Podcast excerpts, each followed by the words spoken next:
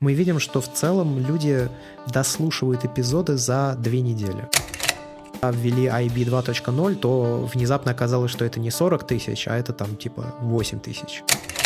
Монтировал подкасты, это было самое ненавистное просто в этом деле. Может, мне тебя как-то материально мотивирует, чтобы ты побыстрее тоже делал.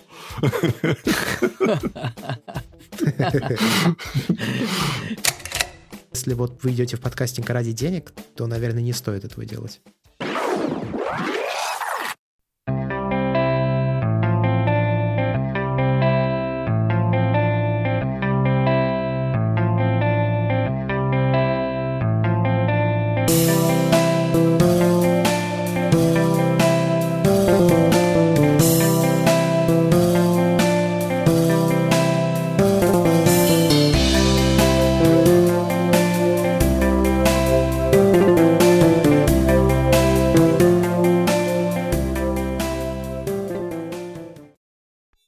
Друзья, привет, с вами подкаст проекта Бесконечности. И у нас очередной special. Сегодня у нас будет подкаст про подкаст. Меня зовут Антон, второй ведущий Григорий. Гриша, привет. Да, всем привет, добрый вечер. И в гостях у нас сегодня Андрей из проекта Вертикаст и другие. Привет. Привет. Да, Андрей также э, ведет еще похожий фотограф, э, подкаст Берди Билдинг, Бердикаст, ну, И. Бердикаст, да, три, да? Да, да. Я веду три подкаста, а так у нас их суммарно в семействе Да, пять. то есть такая уже достаточно большая россыпь подкастов на разную тематику. На самом деле, почему я решил да, записать именно подкаст про подкаст, потому что э, последнее время сейчас э, можно даже посмотреть аналитику за 2019 год, э, что подкаст значительными темпами просто набирает э, популярность именно в России. По-моему, даже аналитику в телеграм-канале приводили. Как думаешь, Андрей, какой самый популярный сервис по прослушиванию подкастов? Вот где больше всего слушают? Ты имеешь А, в виду по миру или в России? В России, честно, не знаю. Но я думаю, что, наверное, все так же Apple подкасты остаются самым популярным сервисом. В районе 40-50% по идее должны занимать прослушивание. А вот э, другие аналитики, забыл, к сожалению, как компания называется, на самом деле м, провели исследование, что, оказывается, больше всего первое место YouTube занимает. Но тут вопрос просто, что считать подкастом. YouTube это не подкаст э, Да-да-да, там именно как раз, да, считалось, что большинство людей просто занимается своими делами, да, и в фоне у них играет в наушниках. Не, ну в таком случае, наверное, да. это очень удобно. Не, ну и- мне кажется, э, YouTube как сервис сложно использовать просто вот как э, поставил там и слушаешь, ходишь. Он просто все-таки рассчитан как-то, чтобы смотреть. Поэтому, мне кажется, его направление как подкастов, оно вторично все-таки. Ну, конечно, тебе как минимум, чтобы слушать просто в фоне что-то Да. на мобильных устройствах, тебе нужно оплатить YouTube премиум. Если у тебя нет YouTube премиума, то когда ты гасишь экран Да. телефона, то у тебя звук в фоне не воспроизводится. Буквально вот вчера с этим столкнулся, тоже хотел послушать подкаст, бац, все, буквально 10 секунд, и твой iPhone говорит, все, пауза, дальше не воспроизводит. Проекту Бердикаст, Андрей, поправь меня, если я не прав, э, в апреле будет 6 лет. Да, да. Два- 23, по-моему, апреля Да, будет то есть 6 с тех лет. пор, как у вас вышел там первый выпуск еще, вы там с Сергеем Епихиным и с Ильей Казаком, да, по-моему, там записывались пил- пилот, Мгм. буквально переслушал недавно, было так интересно. И сравнить просто за 6 лет, э, что изменилось, Ну, у нас изменились ведущие, у нас изменились темы. То есть мы все еще, конечно, о технологиях, но за время того, как мы ведем наш подкаст, ам, скажем так, части вот этой темы технологий, они менялись. Мы начинали с достаточно хардкорных тематик, то есть у нас там были гости в виде Анжела Божина, допустим, мы обсуждали с ним Vulkan API, мы обсуждали, как работают ядра в андроиде, и там что они делают, чем отличаются говернеры. А впоследствии мы от всего этого отошли мы начали обсуждать больше новости технологические. Потом от новостей технологических мы тоже начали чуть-чуть э, уходить в сторону какого-то больше своего личного опыта. То есть он всегда присутствовал в подкасте. Но мы решили, что вот, ну, теперь мы будем об этом рассказывать. Ну и вот так постепенно, постепенно, постепенно подкаст менялся. То есть если это не слышно слушателю со стороны, то для нас это, ну, как бы, для, для нас это А очевидно. как у тебя вообще родилась идея именно взять записать подкаст? Шесть, шесть лет назад. Дело в том, что перед тем, как я начал вести Бердикаст, как мы начали его вести все вместе, я вел э, до протяжении 30 или 40 выпусков, я точно не помню, сколько именно, Кедрокаст, подкаст от сайта kedra.com. Я туда пришел сначала в качестве гостя. Я должен был рассказать о Nokia 808 PureView. Был такой смартфон с камерой 40 с чем-то мегапикселей у Nokia. И ребятам так понравилось, как я говорил, что они пригласили меня на постоянной основе вести подкаст. Но впоследствии у них изменилось видение того, чем может быть подкаст, и они ушли на радио. Я на радио по понятным причинам уйти не мог, потому что ребята в Украине, а я в России. И впоследствии, когда я ушел из э, Кедрокаста, и я ушел вообще из Кедра, то это, наверное, вот то, что было мне просто близко и близко. Я просто завел, ну, предложил ребятам завести подкаст, и мы начали его вести. Ну, с Сергеем ты с Ильей уже на тот момент был знаком, да? Ну, мы все, все вместе встретились. Я был с ними обоими знаком. А, я был знаком с Ильей, потому что я приходил в гости в подкаст Android Insider, то ли один, то ли два раза. А с Сергеем Епихиным я был знаком, потому что он тоже вел свой подкаст, который назывался T-Crowd Show. Я приходил туда несколько раз на запись в прямом эфире. Там была такая маленькая студия подвальная, организована с видеотрансляцией, с приглашением людей через скайп в эту видеотрансляцию. Достаточно серьезный, на самом деле, был подход. А, несмотря на то, что это все было, ну, как бы такое очень-очень любительское, подход был серьезный. Ну и вот с обоими я был поэтому знаком, и мы как-то все вместе встретились э, на презентации Samsung.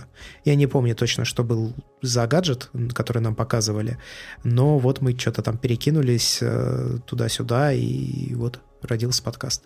А название, оно в тот же момент уже как бы у тебя в голове созрело, что будем так называться, или еще какие-то варианты были? Играла музыка. А, я не знаю, вы играли? Вы вообще в игры играете? Ну, очень мало. Ну, сейчас... Но, но следим за этим, да. да, как бы индустрия. Поигрываем, да. скажем так. Угу. Ну вот был uh, Battlefield uh, Вьетнам, в котором была музыка вот группы, если я ошибаюсь, Trashman, и, и, и там было Surfing Bird песня. И вот я, я ее слушал, и я что-то подумал, что вот Bird, Bird, ну вот с этого нач, начало как-то развиваться, и достаточно быстро в голове появилась мысль Бердикас. Ну, типа борода, тогда это было очень модно. И а вот... вы уже все бородатые были к тому времени? Ну, я и Сергей, да, и у Ильи была совсем небольшая бородка, я бы сказал. Поэтому, в принципе, в имидж мы попадали. А как э, пришла вот идея э, именно пилот э, записать? Ну, о чем вы как бы концепция вот подкаста изначально была? Ну, ну только о технологиях, новых гаджетах, ну, да, и ну, мы еще рассказывали о, сериале, о сериалах, по-моему. У нас изначально концепция была следующая. Рассказывать о сериалах, играх и технологиях. И, в принципе, постепенно мы все эти идеи развивали и развили настолько, что они в результате превратились в отдельные подкасты. Ну, о кино у нас отдельного подкаста пока нет, но об играх есть все остальные подкасты, которые, в принципе, сейчас у нас есть, это о спорте, это о фотографии, они тоже так или иначе сначала родились из Бородокаста. И теория большой бороды, которая рассказывает о науке космосе, тоже изначально выходил в виде Бердикаста. Ну да, эта история не так давно, по-моему, в новогоднем, что ли, упоминали, ну, да, да рассказывали. А собирались вот записываться где-то у тебя там дома или там студию, вот где запись? Дома? Да, да, дома, дома. У меня, да, да. Ребята приезжали ко мне домой, и первый самый эпизод, я его помню, в принципе. Э, мы еще не очень хорошо во всем разбирались. Мы записывали его прямо в одной комнате, поставили микрофоны на какие-то коробки из-под обуви, там, из-под какой-то материнской платы, еще что-то просто взгромоздили. То есть у нас не было... У нас не было ни держателей, у нас не было пантографов, у нас не было ну, кроме микрофонов не было, в общем, ничего. Ну и вот мы купили пульт, микшер, для того, чтобы сводить э, звук воедино в один компьютер с трех микрофонов. И вот так начали записывать. А микрофоны, помнишь, какие были?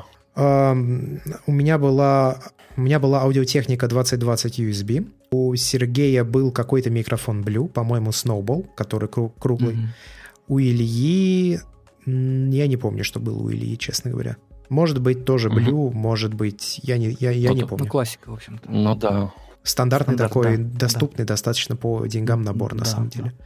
Микшер у нас Yamaha. Он до сих пор присутствует, но мы им сейчас не пользуемся, потому что, ну, просто в нем нет необходимости. Мы долго записывались достаточно сидя у меня в квартире, даже когда у нас были уже новые ведущие, Роман Горошкин, Александр Побыванец. Мы все вместе приезжали, записывались в лайве, но потом мы остались с Сергеем одни, и мы начали записываться онлайн через э, Skype. Вот сейчас мы записываемся через Discord с вами, и свой подкаст мы тоже пишем через Discord. И как-то вот впоследствии мы поняли, что живые записи — это круто. Они, безусловно, влияют на то, как звучит подкаст, потому что все же, когда ты видишь своего собеседника, смотришь ему в глаза, ты можешь, опять же, когда хочешь что-то сказать, поднять руку, показать ему что-то, да. В общем, живое общение, оно и живая запись, она, конечно, отличается от записи через онлайн. Но мы делаем это уже достаточно давно, и мы приноровились. Ну, кстати, да, именно когда там видишь, э, так, такое ощущение, как будто у вас так небольшая встреча, да, случилась, вы там решили просто пообщаться в кругу друзей.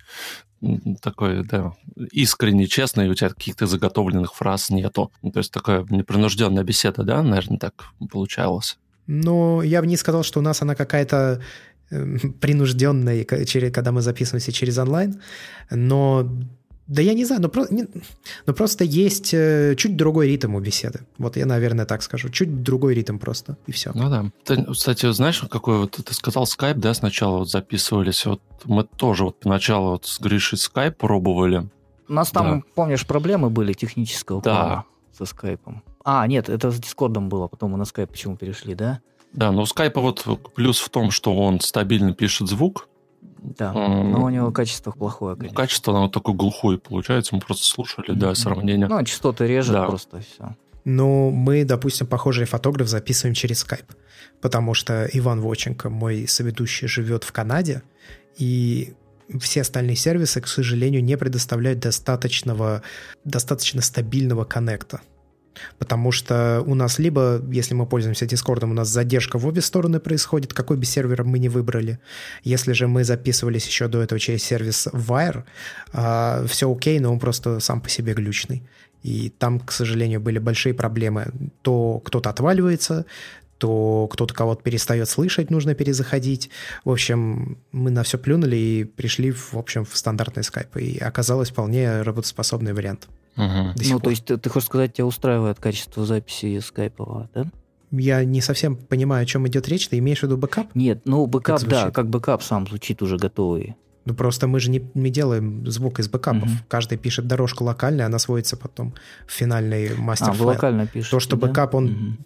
Ну, конечно, мм да. То, что есть э, бэкап э, нашей беседы при помощи там бота Крейга в Дискорде или при помощи Audio Hijack стоит на компьютере Ивана, и он записывает таким образом нашу скайп-беседу. Это же только бэкап. Ну, то есть он, конечно, ниже качеством, но мы его обычно и не используем. Mm-hmm. То есть у нас был всего один раз, когда пришлось чуть-чуть забрать аудио оттуда. Это как бы аудио, которое, в принципе, не рассчитано на то, что его будут использовать. Поэтому то, что оно хуже качеством, нас это не смущает. Ну, насчет Канады соглашусь, потому что у нас тоже, да, был подкаст про Канаду. Да, но нам более-менее повезло, там, поэтому мы успели записать. Да, на удивление целый час или даже полтора все было стабильно, кстати, работало, а потом Дискорд сказал, все, хватит. Ну вот да, но просто мы же типа не один раз записываемся с человеком из Канады, у нас регулярный подкаст, поэтому каждую неделю, каждую неделю, каждую пятницу он выходит. Поэтому для нас нужно было какое-то стабильное решение. Андрей, а монтажом, вот сведением кто занимался вот в первых выпусках? Ты сам все делал? Нет, а, самый первый выпуск э, делал я и Сергей. Я не умел монтировать звук вообще никак, поэтому для меня это было совсем в новинку, и монтаж первого выпуска занял какое-то просто космическое количество времени. Я вообще не понимал, что я делаю, зачем я делаю и почему я это делаю. Я делал это типа 22, что ли, часа, потом Сергей к себе забрал, и еще полдня это тоже делал. У него тоже не очень много было опыта. Впоследствии монтаж звука наших подкастов делал Сергей Епихин. Потом его начал делать я в какой-то момент и делал я его достаточно долго, но сейчас мы наняли человека, звукорежиссера, его зовут Иван, и если бы не он, то мы бы не делали столько подкастов, сколько делаем сейчас. Это не значит, что он монтирует все подкасты нашего проекта, потому что, допустим, «Теория большой бороды» монтирует Антон Поздняков, который же ее и ведет, а «Батину консоль» — это наш подкаст о видеоиграх, монтирует э, Олег, собственно, он его и ведет в том числе. Но все остальные подкасты, то есть похожие фотограф, Бердикаст и Бердибилдинг делает наш э, звукорежиссер. Это, получается, у вас э, прошла запись, вы собрались там, грубо говоря, в понедельник, да? Э, вторник сведения, обработка, и в среду вы уже выкладываете. То есть такие жесткие графики. Ну да, да. Ну то есть вообще монтаж начинается уже, как правило, в ночь с понедельника на вторник, хотя бы какой-то базовый. Вообще как выглядит этот процесс? Вот мы записали звук, дальше мы выгружаем наши дорожки в Google Drive. А, их забирает Антон Поздняков к себе, и Иван к себе их забирает. Забирает по разным причинам.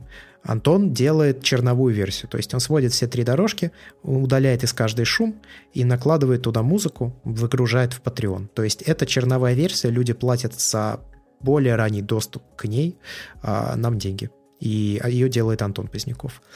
Иван начинает монтировать уже звук э, к финальной версии, то есть он вырезает какие-то слова-паразиты, он удаляет, возможно, слишком длинные паузы, технические проблемы, если какие-то были, глушит э, всякие ну, непристойности, если они проскакивают, что, в общем, бывает крайне редко. Ну и впоследствии, когда Иван смонтировал подкаст, он присылает его мне, я его выслушиваю. Я его выслушиваю на предмет каких-то проблем, может быть, которые возникли во время монтажа, а Иван их не заметил, упустил или еще что-то. Просто когда это потоковая работа, то, в принципе, это бывает достаточно часто.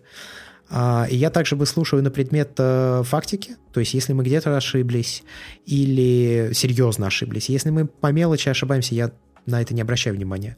Если мы где-то ошиблись очень серьезно или, может быть, всплыли дополнительные факты, которые возникли во время или после записи, или еще что-то, в общем, какие-то вопросы, я говорю Ивану, что нужно удалить, где что нужно поправить, где нужно удлинить паузу, где нужно сократить паузу, после чего Иван вносит эти правки, и уже после этого я получаю аудиофайл, который начинаю публиковать. А, публикация выглядит, происходит через несколько этапов тоже, то есть недостаточно просто взять и выложить аудиофайл. Нужно добавить описание, нужно проставить в сам аудиофайл главы, чтобы человек мог переключаться между ними через соответствующий подкаст-клиент. Сейчас это Apple Podcast тоже умеет делать, поэтому в принципе, я считаю, что это обязательное условие для подкастов, хотя не все это делают. А, дальше мы выгружаем уже это на наш э, аудиохостинг. У нас это в случае с Бердикастом Липсин. И дальше мы идем на Patreon. На Patreon мы записываем отдельно либо перед, либо после основного подкаста, так называемое после шоу. Его монтирует или Антон, или Иван. Мы выгружаем его на Patreon, э, ставим ссылки, то есть в основном подкасте, ставим в описании, ставится ссылка на после шоу. И после того, когда уже все везде оформлено, мы публикуем подкаст и публикуем после шоу. А после этого надо зайти на сайт, загрузить подкаст туда, ну то есть вставить, да, просто там даже не embed-код, а ссылка на аудиофайл прямая. Добавить туда описание, добавить вот это все, опубликовать на сайт, дальше ты идешь в Telegram, ты идешь в Twitter, и пошло-поехало уже распространение по социальным сетям. А ты никогда не задавался вопросом, сколько человек часов на один выпуск уходит? Много? Много, много, но я, мне очень сложно сказать, сколько именно, потому что, допустим, учитывать ли подготовку к подкасту. Ну, то есть я имею в виду сбор и агрегация тем. Монтаж занимает в среднем часов, ну, наверное, 8. Вот только монтаж. А потом уже все остальное, да? Плюс еще сколько времени? Угу. Да, да, но оформление а, занимает часа два, плюс с учетом публикаций в социальной сети и так далее.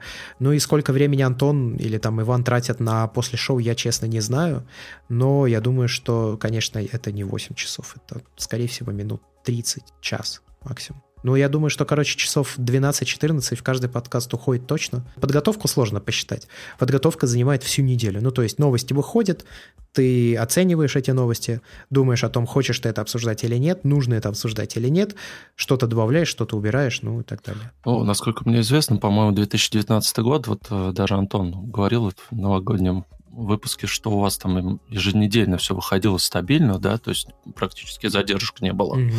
А до этого, по-моему, да. там у вас не так все, да, стабильно выходило, задержки какие-то были. Ну, по-разному бывало, да. Мы начали придерживаться расписания вот стабильного, как раз когда у нас появился Иван, звукорежиссер. А до этого мы выходили нерегулярно. Ну, то есть мы могли перенести подкаст, мы могли забить на подкаст. Ну, типа, ну, может быть, не будем записывать, ну, давайте не будем, окей, перенесем на неделю.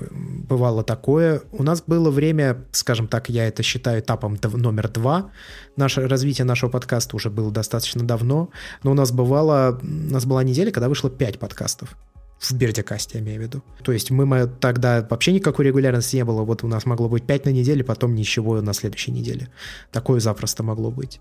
Да, мы вышли на регулярность, вот когда появился звукорежиссер. В общем, сложности у вас э, уже второй год, да, работает, Иван, по времени-то? Ну нет, э, не второй год. Э, второй год только вот начался а. по-хорошему. То есть Иван отработал чуть больше года сейчас.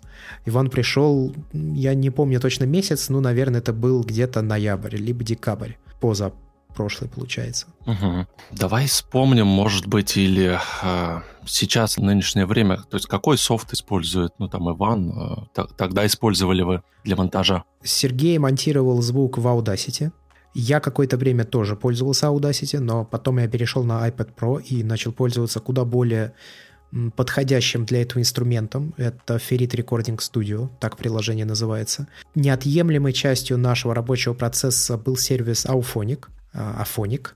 Это сервис, который позволяет э, нормализовать звук по громкости к минус 16 LUFS. Э, Это громкость для моноподкастов. Это сервис, который позволял проставить главы, добавить к ним оформление. Кстати, до сих пор самое лучшее оформление глав это там, несмотря на то, что сервис платный вообще в вебе находится. Ну а Иван, насколько я знаю, работает в Logic Pro X и также пользуется различными плагинами, среди которых вот я точно знаю, что очень много плагинов от, как же она называется, RX Studio, набор плагинов, который позволяет очень грамотно давить и шум. Честно говоря, я не помню, как он называется. Есть э, распространенный набор аудиоплагинов, и вот э, у Ивана они Но тоже обычно есть. Waves используют, очень популярная. Но я не знаю, честно mm-hmm. говоря, какой у него есть набор, но а, а, не платное, бесплатное, да? Не, не помню, честно. А платное, да? Платные, платные, да, платные. Mm. Платные, да. Набор его плагинов стоит что-то типа баксов 700-800. Ох, ничего себе. Для подкаста это избыточно. По крайней мере, тех подкастов, которые мы делаем. Да и даже не только те, которые делаем мы. В принципе, для подкастов все то, что нужно в музыке, допустим, это избыточно. И вообще инструменты немножко отличаются. Mm. А, Андрей, а вот начальная заставка, вот откуда она появилась? Бардикас. Начальная Бардикас. заставка какая? Да, музыка. Музыка? Я не знаю. Э, Сергей нашел какую-то музыку, склеил, если я не ошибаюсь, ее из нескольких разных музыкальных файлов, и все. А то, что там голос, который, звучит, это у нас э, наш друг, знакомый Егор Монахов записал для нас. Он ходил, если я не ошибаюсь, на курсы радиоведущих, ну, он не является радиоведущим, но э, у него очень хорошо поставлен голос. И мы к нему в какой-то момент обратились, попросили записать вступление для нашего подкаста и завершение. Но завершение мы не используем сейчас. А сами мы, да, мы перестали записывать вступление, потому что мы записываем уже 300 какой-то эпизод, и в принципе, ну, не считаем это, что настолько важно. Посмотреть наши имена можно в описании к подкасту. И в конце мы тоже всегда говорим, кто мы такие. Ну, то есть с вами были Сергей Пихин, Антон Поздняков, там Андрей Барышников. Всем пока. Ну да, да, мне почему-то это именно э, запомнилось, потому что еще не так давно вы прям каждый выпуск э, объявляли, что с вами да, то-то, то-то. И все время спорили там с Антоном, надо бородатого времени суток говорить, не надо. То есть это вот буквально недавно было. Да, но мы решили проблему радикально, это было мое предложение. Просто, ну, люди же приходят не ради вот этих всех расшаркиваний перед ними. Вот эти там, типа, пока ты говоришь приветствие 40-50 секунд, но это 40-50 секунд. И каждый раз. Это не то, чтобы нужная и полезная информация. Поэтому сразу люди погружаются в беседу, попадают в начало нашего... Как уже, ну, то есть они подсоединяются не к какому-то диалогу, который начинается при них, а они попадают в уже идущий диалог. Это немножко отличается. А, ну, не диалог даже, а беседа, нас же трое все же. Это какие-то такие маленькие вещи, которые ты меняешь в подкасте, просто чтобы самому, во-первых, не надоедало, да и чтобы зрители тоже ну, что-то новое слышали. Угу. Не проводили исследования, может быть, в вашей аудитории? Какой хронометраж им был бы нормально, но слушать комфортно. Мы проводили опросник, и я не помню, указывали ли мы там вопрос, сколько обычно по времени они слушают подкаст, но судя по статистике, которую дает э, Apple подкасты, ты же можешь посмотреть, дослушиваемость выпусков, глубину прослушивания эпизодов. И мы видим, что, в принципе, если подкаст длится 30 минут, или он длится 2 часа 30 минут, это не играет особой роли, по крайней мере, в нашей аудитории. То есть они слушают столько, сколько длится подкаст. Угу. Хоть это день, неделя уйдет, это, по-моему, там такой аналитики нету, да, сколько раз человек на паузу нажал, и потом дослушал. Нет, нет. Нет, нет, нет, такого нет, э, но вообще по, опять же, по статистике уже просто общей прослушиваний, мы видим, что в целом люди дослушивают эпизоды за две недели. Дослушиваемость идет и дальше, но вот основная масса людей прослушивает эпизод за две недели. Кстати, да Яндекс тоже вот такую аналитику представляет. Вам же, наверное, тоже присылает, да, каждый месяц а, вот, Excel, да, да, да, где тоже можно да, табличка, да, табличка. Да, да, да, посмотреть. А почему позорненько? Так мало там, да, слушают? Да нет, позорненько а, оформление, что такое ну, табличка да, да. в Excel? Это же не серьезно, да. Я а об этом скорее. А по так цифрам что... какой процент okay. Яндекс у вас прослушивания? Много слушают там? Uh, у меня плохо с математикой, но в Яндексе нас слушает, наверное, так, сейчас я посчитаю, секунду, но где-то, наверное, я не могу сосчитать, честно говоря, я не математик, я подкастер, угу. простите. Но у, у нас в среднем где-то 16-17 тысяч э, слушателей, угу. именно слушателей, не прослушиваний. И в Яндексе последнее, что я видел, там что-то в районе, наверное, 3 или 4 тысяч. Угу. Ну, там Яндекс показывает уникальных, да, слушателей, которые там... Да, да, да, у нас тоже уникальные слушатели угу. считаются. Мне что-то казалось, что цифра у вас что-то порядка 40 тысяч было. Это было, когда были прослушивания. Ну, то есть между слушателем и прослушиванием есть большая разница. Слушатель — это человек уникальный, то есть один.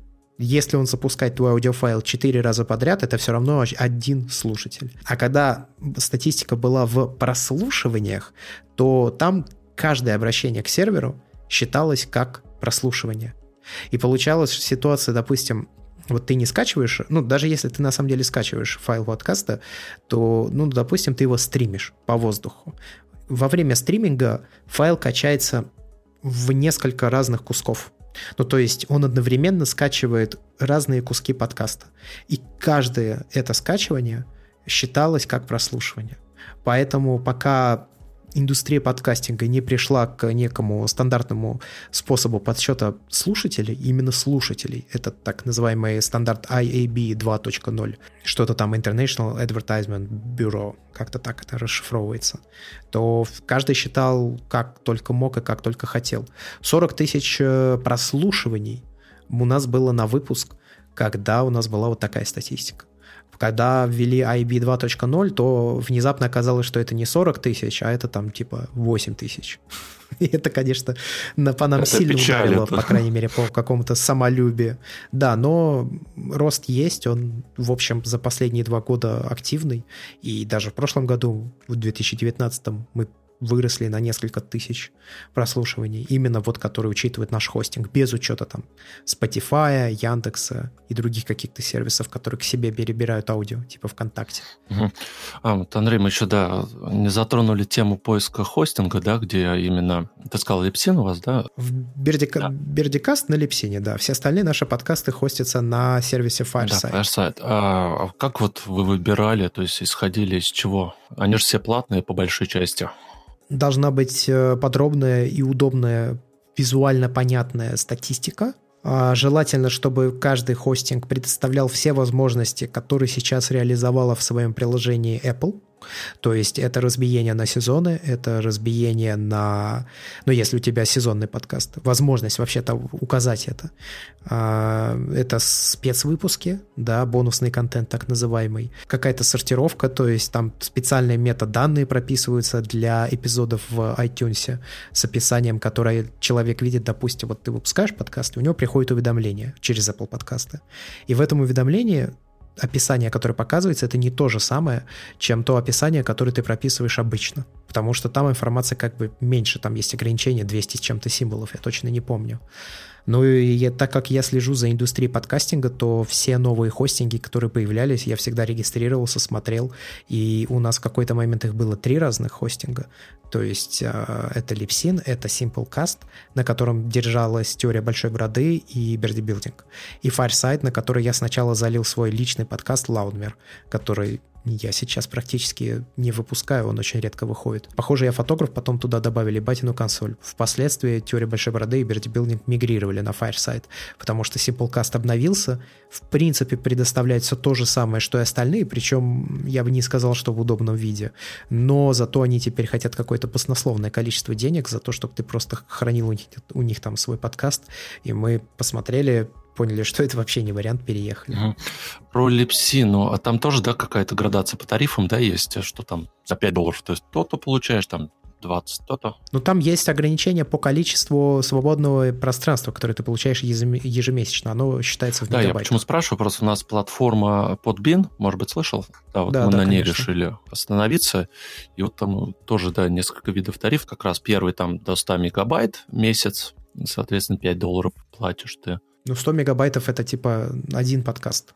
А, да, я, кстати, умудрялся в первые выпуски аж по 40 как-то ужимать получалось. Потом уже все, нереально. Но я скажу так, что на самом деле для разговорного аудиоподкаста тут, конечно, много разных мнений есть, и в нашем коллективе тоже есть как минимум один человек, который мое мнение не разделяет, но я считаю, что для разговорного подкаста не нужно какое-то сверхкачественное аудио. Ни 256 килобит, ни 128, в принципе, тоже. Ну, мы обычно выпускаем подкасты в 128 килобит в секунду в моно. Я считаю, что для разговорного подкаста этого более чем достаточно. У нас не настолько красивые, приятные голоса, и самое главное, увеличение размера аудиофайла мешает слушателю значительно больше, чем какие-то незначительные дефекты от сжатия. И даже если у нас подкаст длится 2 или 2,5 часа, то я всегда стараюсь ужать их в 100 мегабайтов, просто по той причине, чтобы Apple техника, которая старая и не обновилась на новой версии операционной системы iOS, она не скачивает аудиофайлы по мобильной сети до, ну, больше, чем 100 мегабайтов. Поэтому все подкасты мы стараемся ужимать в размер менее, чем 100 мегабайтов. Это не всегда так получается, да и сейчас это, это уже не так критически важно, как было, скажем, два года назад, потому что сейчас та же iOS-техника, которая составляет у нас что-то типа 60% слушателей, она умеет скачивать аудиофайлы по мобильной сети какие хочешь, но по дефолту лимит 150 мегабайтов поэтому это уже не настолько важно, но все равно стараюсь придерживаться 100 мегабайтов отметки. А так на, на вскидку не помнишь там именно какие возможности вот Lipsyn предоставляет вот, в максимальном тарифе? Нет, я не, а? не, не помню, что он предоставляет. Я, вот там же там отличие в размере. Там есть от, отличие еще для зарубежных э, ну, для людей, которые ведут подкасты за рубежом, там интеграция рекламная, туда-сюда, но это у нас не работает. Мы пользуемся тарифом, по-моему, 400 мегабайтов плюс 200 мегабайтов или что-то такое. Как-то так. Это не, это не самый дорогой тариф, но с Липсина мы никуда переезжать не планируем. Он может быть чуть-чуть подороже какого-то среднего ценника среди подкаст-хостингов, но у него зато очень хорошо работает э, техподдержка. Несколько раз у нас были проблемы, связанные в том числе с Роскомнадзором, что наши подкасты переставали воспроизводиться у людей, просто выборочно. А, мы узнали у этих людей, какие у них операторы связи, какие у них провайдеры, отправили эти, эту информацию в Липсин, они сразу пофиксили все. И была еще какая-то проблема, я уже не помню, с чем это было связано и что конкретно происходило, но Липсин тоже быстро все это решил. И Липсин, хоть и не обладает самым понятным, приятным или красивым интерфейсом, он зато соответствует абсолютно всем нормам, которые вообще сейчас на рынке есть, и, как правило, один из первых, если не первый вообще, их внедряет. Плюс нужно учитывать, что в индустрии подкастинга липсин — это индустриальный стандарт, поэтому Бердикас с него никуда не поедет. Ну, если, конечно, не начнутся какие-то прям сверхсерьезные факапы и проблемы со стороны Да, если Роскомнадзор не заблокирует у нас, ну, тоже, опять же VPN будет как вариант. Нужно понимать, что мы начинали достаточно давно. А сейчас есть более доступные варианты. То есть для того, чтобы опубликовать свой подкаст, тебе не нужно платить, в принципе, деньги. Ты можешь воспользоваться Anchor. Сервис такой есть, anchor.fm. Его тем более купил Spotify, поэтому вряд ли с ним что-то произойдет. А, ну, я имею в виду, что не, не будет такой ситуации, что, извините, мы закрываемся, потому что денег у нас нет. SoundCloud не рекомендую пользоваться. SoundCloud э, по остаточному принципу позволяет публиковать подкасты, и даже банальное просто оформление ссылок в описании не работает. Ну, то есть ты кидаешь туда ссылку, она не кликабельна в подкаст-клиентах. Не во всех, но в большинстве. Насколько я знаю, Apple не рекомендует пользоваться SoundCloud просто потому что он не обновил данные в своих RSS-фидах, которые бы соответствовали тому, той разметке, которую использует сейчас Apple в Apple подкастах. Что удивительно, что SoundCloud. Не, ну SoundCloud, э, насколько я понял, э, изначально все-таки для промо-вещей всяких создан больше для музыкальных. Для музыки. Да, для музыки. Для музыки, для музыки. да. Угу. Да. Поэтому подкасты там по остаточному Да, принципу. да. И я не Не, ну, извините меня, пользоваться. Spotify же тоже для прослушивания музыки, но им ничто не мешает, подкасты там тоже. Но Spotify это нужно, а SoundCloud это не нужно. Ну, то есть SoundCloud с этого особо денег не зарабатывает, а Spotify при помощи подкаста повышает время, которое ты проводишь в Spotify, что для него является критически важной метрикой для отчетности перед своими а, учредителями Трафик, и так трафик, далее. трафик. Ну, просто потому что музыка, музыка длится 3, 5, там, 7, 10 минут, а подкаст длится 2 часа спокойно, 4 Да, часа. да, да. Такие тоже бывали. У нас был такой подкаст. 4,5 часа. Ну, чего? Это было, по-моему, конец 18 года у вас такой длинный был, да. Да, да.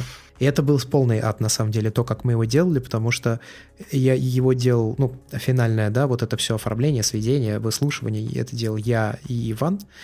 А, и мы это делали вплоть почти до 11 часов ночи. Ну, то есть уже непосредственно в 31 числа, когда Новый год. Мы делали его два дня. Поэтому Иван вообще, насколько я знаю, даже толком ночью не спал, сидел, монтировал. Он монтировал куски, присылал мне, я их выслушивал, отправлял ему правки по этим кускам, а он в это время присылал мне следующий кусок. И вот таким вот образом такая цепочка была, да, то есть он исправляет предыдущий, я слушаю следующий, он исправляет, ну и вот, вот так это все происходило. А, а он, он вообще на основной работе где-то работает или, в принципе, это его как бы хобби получается, ну, звука? Нет, но у него есть еще работа, да, вообще Иван, э, насколько я знаю, и звукорежиссер, он и плюс еще отвечает за какие-то публикации музыкантов локальных, публикация в iTunes, ведение социальных сетей. А, плюс, я, насколько я знаю, Иван проводит различные мероприятия, отвечает за техническое обслуживание мероприятий, то есть по звуку и видеочасти. Там у него широкий профиль деятельности. Ну и плюс, да, мы его тоже подкастами нагружаем. В среднем в неделю 2-3 подкаста он делает. Да, я почему спросил, что, может быть, были ситуации, когда он, ну, ему физически никак не успевал и переносили. Бывает такое, что он делает чуть дольше, чем обычно подкаст, но в целом Иван очень ответственный, я им очень доволен, на самом деле, как сотрудником. Не интересовался. А, Ну, то есть, личные какие-то проблемы он никогда не поднимал. Пару раз было, говорил, что заболел, но это ж нормально. А так, в остальном нет, Иван всегда успевает справлять. Вообще, человек, который монтирует подкаст, конечно, делает э, не меньшую часть работы, чем те, кто его ведет. И если человека не слышно, это еще не значит, что он не является системообразующим для подкаста. Если в каком-то подкасте есть хороший звук, то всегда стоит задать вопрос, а кто его делает, потому что это важная, тяжелая, на самом деле, монотонная и не очень интересная работа. Но я не знаю, нет, может быть, она для Ивана интересная, для меня она неинтересная. Я когда монтировал подкасты, это было самое ненавистное просто в этом деле. Мне настолько это скучно и грустно было делать, и что я, как только у нас появилась финансовая возможность, спасибо нашим слушателям на Патреоне, как только у нас появилась финансовая возможность э, отдать эту работу кому-то другому, мы сразу это сделали. Гриш, может, мне тебя как-то материально мотивируешь, чтобы ты побыстрее тоже делал?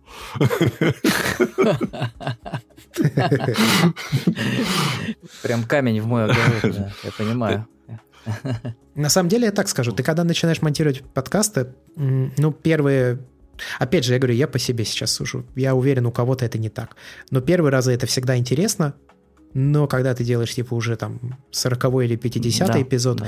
то это уже не то, что вы интересно. Я могу рассказать, как у меня это происходит. А, у нас э, Гриша отвечает э, за обработку звука, удаление шупов, в общем, за общее звучание, да, я уже потом занимаюсь монтажом. Резко, да, нарезка итоговая. И вот это самое, конечно, вот, как ты сказал, Андрей, вот, очень монотонная, грустная работа, когда ты вот эти все вырезаешь э, вздохи, ахи, слова.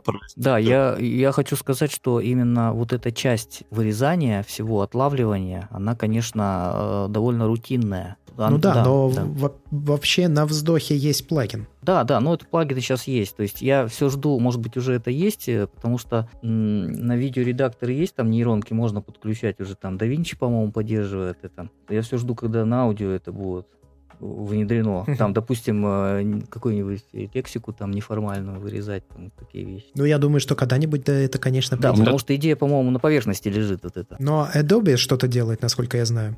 Они показывали же э, свой аудиоредактор, который может превращать аудио в текст, дальше ты правишь текст, и он исправляет это в аудио. То есть ты удалил какое-то слово в тексте, он удалил это в аудио. Но это было уже два года назад, и что-то пока этот продукт так и не вышел ну, на рынок. я не помню. Я даже, да, тоже не слышу. Было, да? Было, ну, было. вообще классно, да. Слово «вот», да, например, которое постоянно бывает, хоп, угу. ты его вырезал, и все, и ты больше о нем забыл навсегда. Все так. К сожалению, да, это очень не хватает, а это львиную долю занимает именно. Я думаю, придет. Но вообще, если кто-то хочет начать подкаст, то вот это все, что мы сейчас с вами обсуждаем, это может немножко отпугнуть, но не стоит так сильно насчет этого запариваться, по крайней мере, по началу. В первую очередь важна идея и то, что ты хочешь донести, и то, как ты это доносишь. Уже потом становится важным все остальное. То есть не стоит так сильно заморачиваться, типа я не могу сделать подкаст на том уровне качества, допустим, как делают остальные, и поэтому я не буду вести подкаст. Нет, если есть идея и есть месседж какой-то, то ты, конечно, делай. Не надо пугаться. Люди, которые тебя будут слушать, будут слушать тебя в первую очередь за то, что ты говоришь, а не как ты звучишь. Звук ты потом подтянешь. Либо научишься, либо найдешь человека своего, который будет это делать. Поэтому не стоит останавливаться только лишь потому, что нет каких-то навыков. Все придет. Да, я согласен, но есть э, такое понятие, как перфекционизм. Которую... Это, губ... это исключительно губительная вещь, губительно. от нее нужно да. избавляться, конечно. Да, да, да, это... да. Перфекционизм убивает да. все, он не дает родиться ничему. Не, ребята, я этого не слышал, у меня сейчас вся мотивация пропадет, вы чего?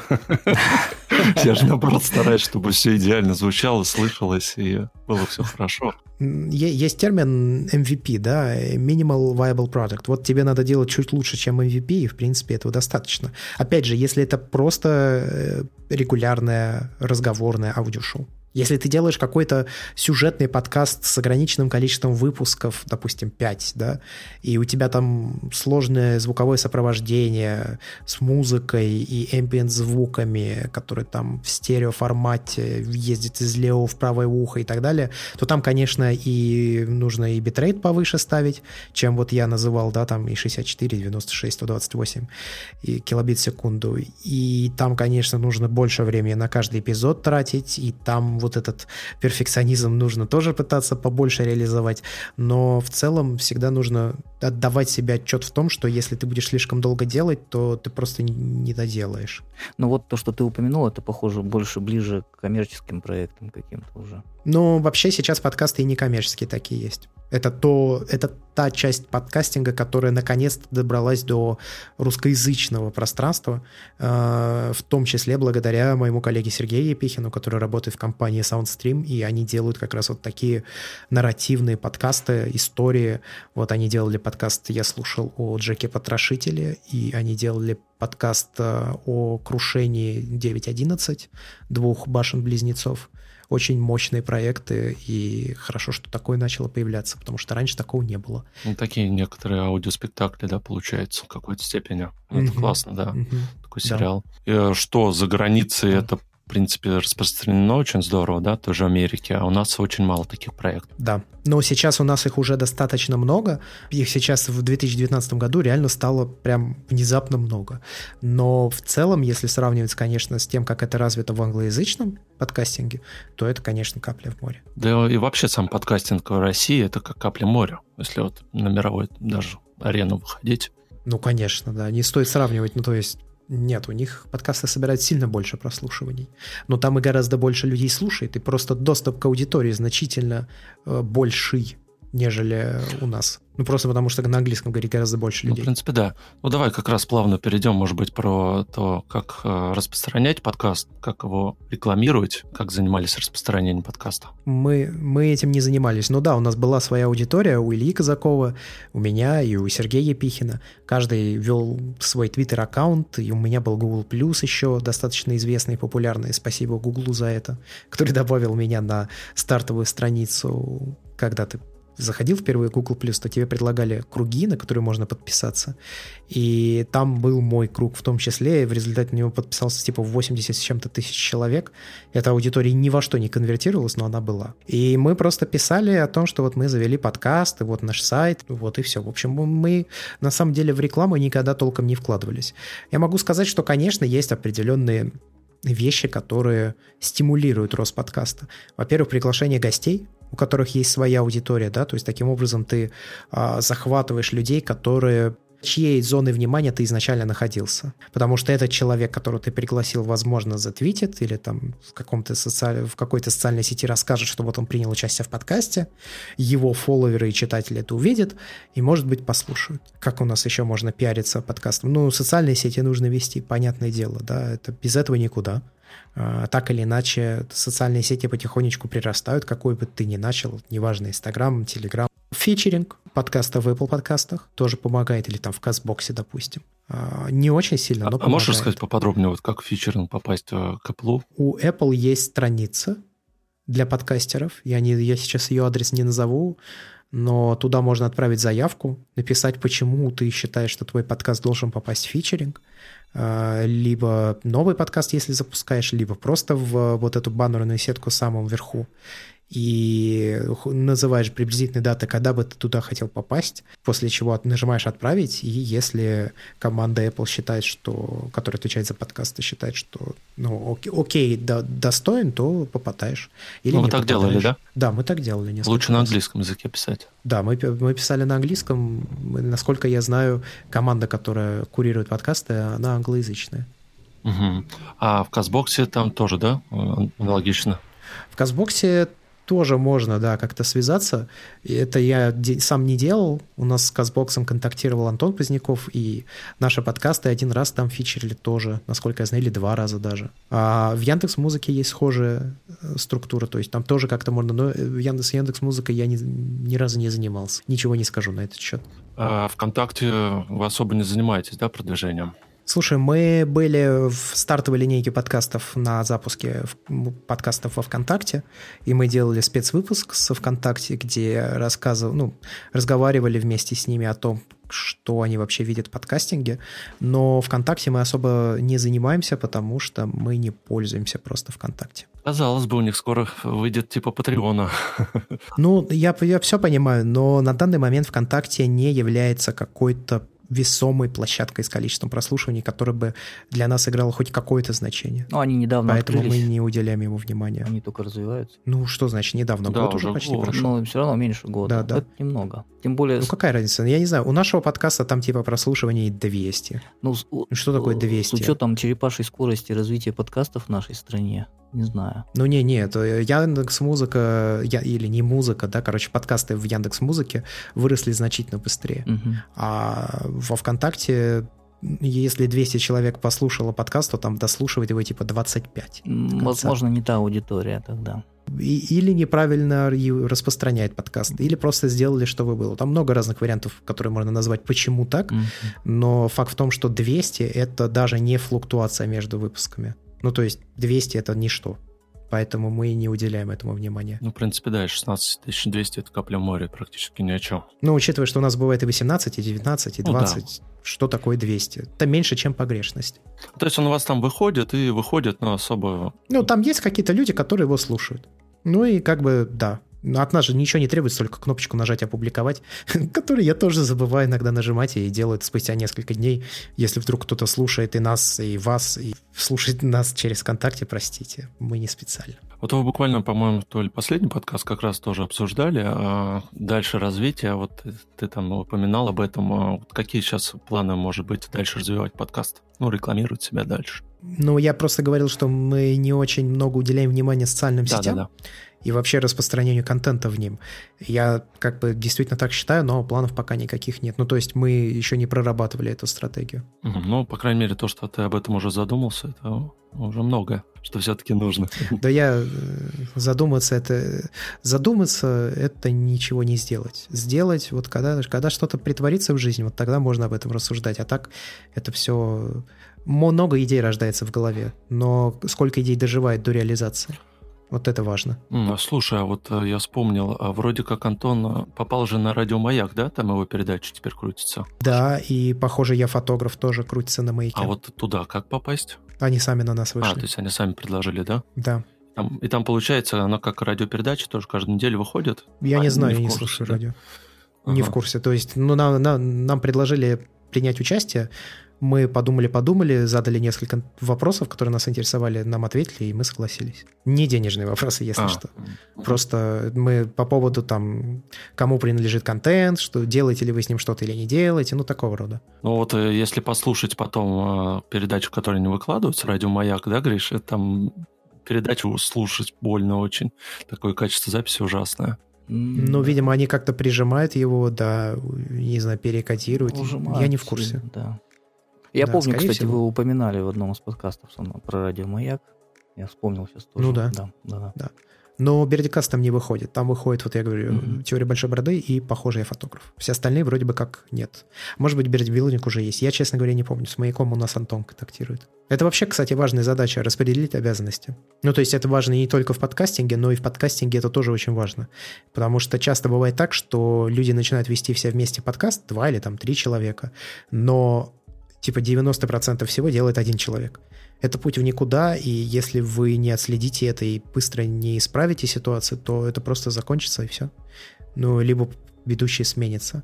Нужно обязательно распределять обязанности, кто что делает, кто составляет э, темы. У нас, кстати, темы составляем мы все. Ну, то есть мы просто на протяжении недели закидываем темы в Trello, которые у нас появляются, а потом уже непосредственно перед записью подкаста мы обсуждаем между собой и решаем, что мы будем озвучивать в подкасте, а что не будем. И все, что не будем, мы их просто выкидываем, либо закидываем в темы за, среди запасных. А нужно решить, кто публикует, нужно решить, кто монтирует, ну, то есть кто общается с рекламодателями потенциальными. У нас для этого тоже отдельный человек есть и так далее, и так далее. То есть вот это все нужно обязательно распределять, иначе, иначе просто каждый будет считать, что это это сделает другой. Ну, и это никто в результате не а делает. В какой-то степени даже своя компания. Получается, надо все делегировать. Ну, конечно. Учитывая, что и во всем проекте Брадикаст у нас, типа, человек сколько? Я так, насколько-то и не скажу, человек 12, наверное. Ну, если брать не только ведущих, да, разных подкастов, а вообще ну, да, всех да, да, сотрудников. Да, да. Поэтому, ну, конечно, да, нужно управлять коллективом. Но нужно понимать, что это же не то, что как компания, прям компания-компания, где ты пришел, тебе дали задачу и заплатили потом за это деньги. Нет, здесь все же большая доля энтузиазма очень важна, потому что если вот э, сейчас, допустим, ваши слушатели послушают, как делать подкасты и решат, я, я, я буду делать подкасты, через год начну зарабатывать деньги.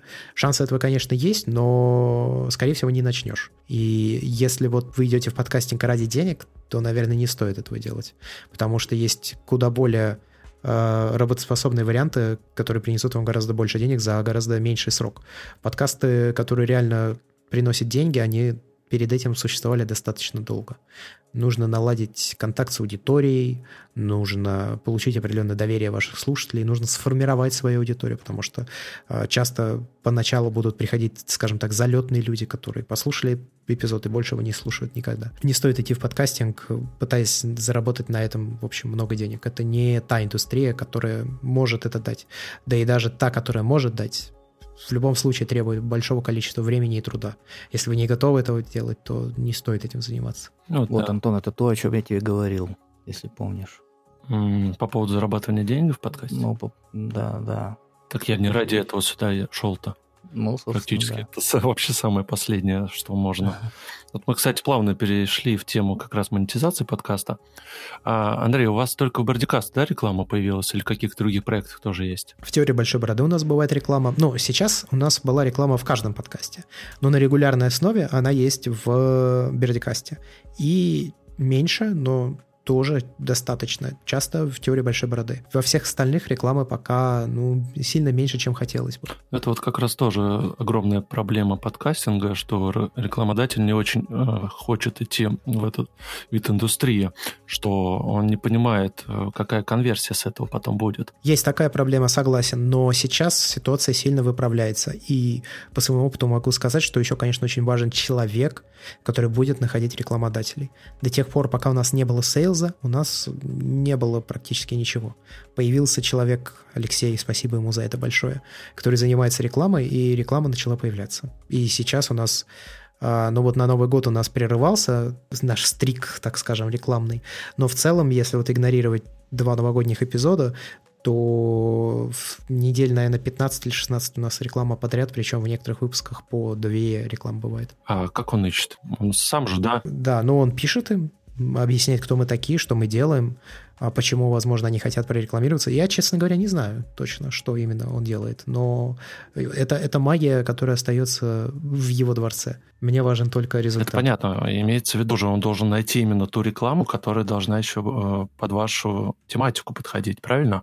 Ну, мы стараемся, конечно, грубо да, говоря... подбирать рекламу, которую хоть как-то можно переложить на наши слушателей. Ну, да-да, не будешь ты там, извиняюсь, презервативы, да, рекламировать в подкасте? Хотя это, да, и такая массовая Нет, аудитория. ну, это же да. вопрос, э, ну, почему презервативы? Да, у них аудитория это, в принципе, Вся, все. Да. Почему рекламировать презервативы? Поле... Они как бы полезные штуки. Ну, если так уж серьезно говорить. Но нет, скорее всего, презервативы мы рекламировать не будем. Да-да. Но это зависит от ряда каких-то параметров. Может быть, это какие-нибудь модные киберпрезервативы. Почему бы тогда о них не поговорить? Ну вот Алексей нашел, допустим, да, потенциального рекламодателя. Ты, соответственно, а, изучаешь, да, его, что он, ну, какую рекламу будет, э, и потом даешь добро, да? Но мы, но мы узнаем, что хочет сначала рекламодатель получить. Мы доносим до него какие-то идеи того, как бы мы могли это сделать. Это процесс, который обсуждается, и в результате получается какая-то рекламная интеграция. Или не получается, такое тоже бывает. Ну да, потому что у вас очень э, ну, здорово сделана вот эта рекламная интеграция. Она не так в начале выпуска, о, спонсор нашего выпуска такой-такой. Ну, такая тоже есть. Ну, такая бывало, есть. да, но в целом вы как-то пытаетесь в тему там что-то английский, да, там изучение английского. Да. Ну да. Но на самом деле это просто разные варианты рекламы. Мы предлагаем и то, и другое. У нас 4 или 5 разных форматов рекламы, и они все стоят разных денег. Зачитывание рекламного сообщения – это самый дешевый и доступный вариант. А, скажем, обсуждение темы на 40 минут – это, конечно, совсем другой ценник. Угу. А ценник устанавливаете вы или они предлагают? Мы. А, то есть, вы, то есть у вас уже есть свой прайс? Да, конечно. Угу. Ну, не будем, да, его озвучить, это коммерческая тайна, наверняка. Ну, в большом случае наших проектов, да. Насколько сейчас а, вовлечены рекламодатели а, в подкастинг? То есть получается ли а, находить каждый раз, каждый выпуск, я имею в виду? Сейчас получается. Я говорю, 15 недель подряд. За, и при этом на этих, на протяжении их 15 недель реклама была еще и в других наших подкастах. В некоторых несколько раз. Поэтому, да, получается. То есть сейчас в этом году, соответственно, у вас уже тоже, да, уже какие-то есть рекламные интеграции планируются? Да, да, да, да, уже были две или три рекламных интеграции. И будут еще. Нет, сейчас все хорошо. Бывает мертвый период. Вот мы когда нашли Алексея, летом был мертвый период. Ну, то есть июнь, июль, август. Ничего не было.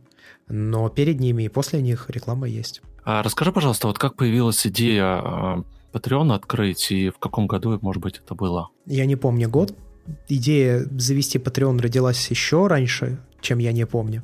Но завели мы где-то спустя год после того, когда впервые об этом заговорили, если не два. Ну, что-то просто как-то мы ленились очень сильно. Идея завести Patreon, да я не помню. Ну, вот какой я нашел сервис, который э, приносит деньги зарубежным ютуберам, и я сказал, давайте тоже попробуем. Ну, а потом мы год, типа, ничего не делали, или больше, а потом мы завели Patreon. Ну, поначалу там э, практически, наверное, не было, да, подписчиков? Да, да, там было мало людей и мало было денег.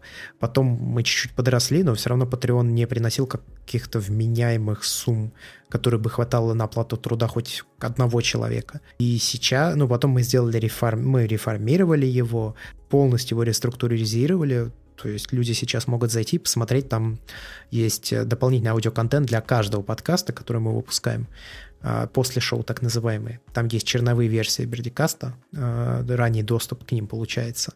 И там есть еще Патронкаст. Это подкаст, который выходит эксклюзивно только для подписчиков на Патреоне. Его делает Олег, а, который бьет патину консоль, Олег Алексеев.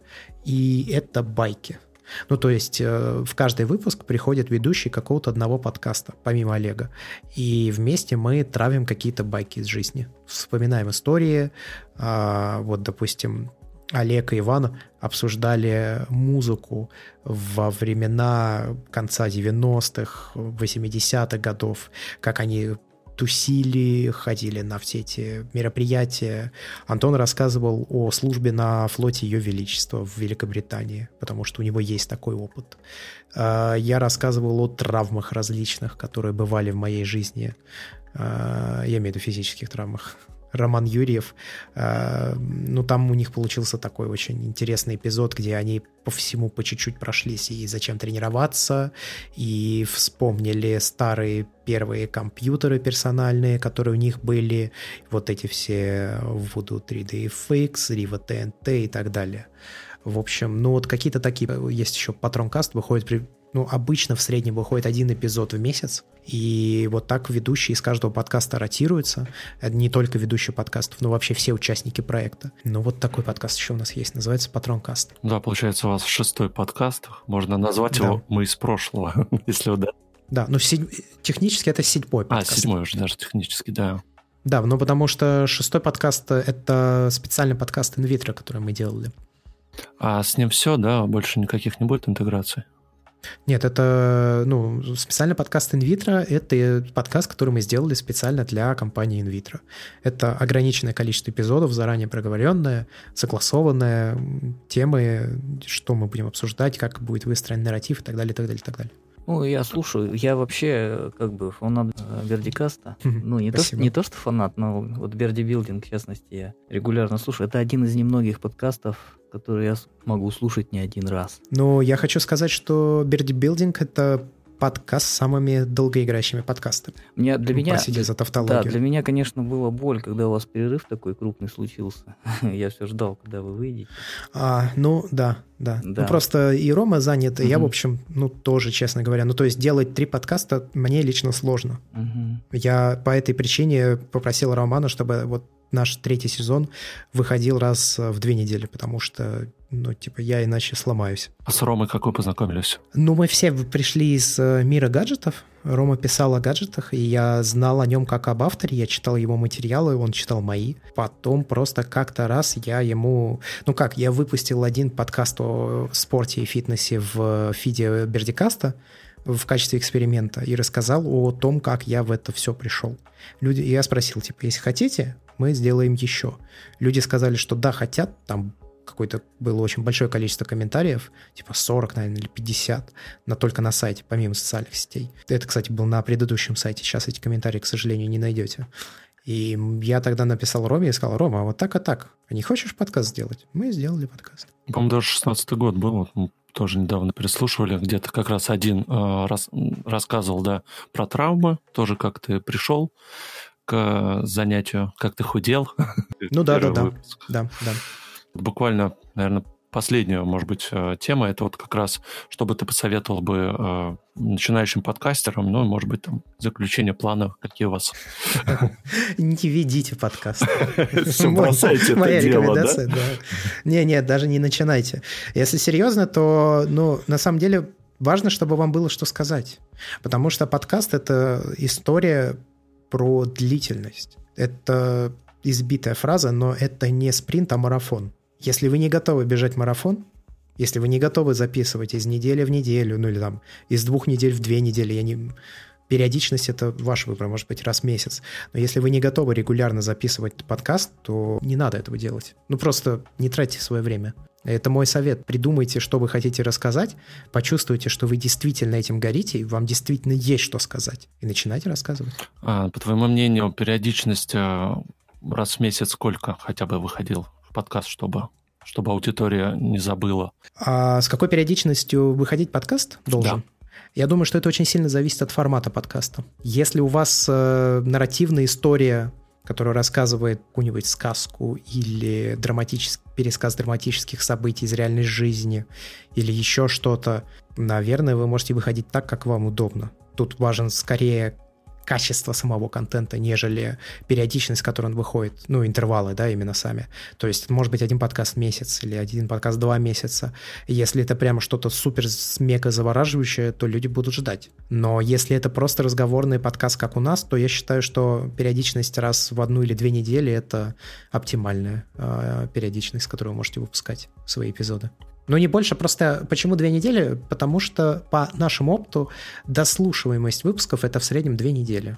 Хорошо. Спасибо большое, что нашел Все. время, а, пришел в эфир. А, напоминаю, что это был подкаст проекта бесконечности. Мы говорили с Андреем Барышниковым из Бердикаста проекта и похожий фотограф Берди Билдинг. А, да. Да. Спасибо, что пригласили. Спасибо. До новых встреч. Пока-пока. Пока. Пока.